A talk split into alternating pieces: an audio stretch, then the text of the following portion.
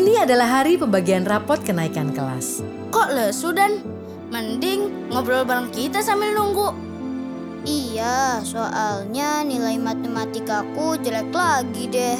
Terus ibuku pasti bakal ngomel. Dani ayo pulang. Tuh lihat rapotmu. Apa ibu bilang? Pasti jelek kayak yang lalu-lalu. Ah repot emang. Eh tapi Mama Jojo mah enak. Anaknya pinter-pinter. Nggak susah ngajarinnya.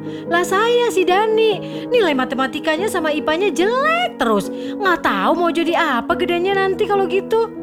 Tapi tiap anak kan beda-beda ketertarikannya Mama Dani.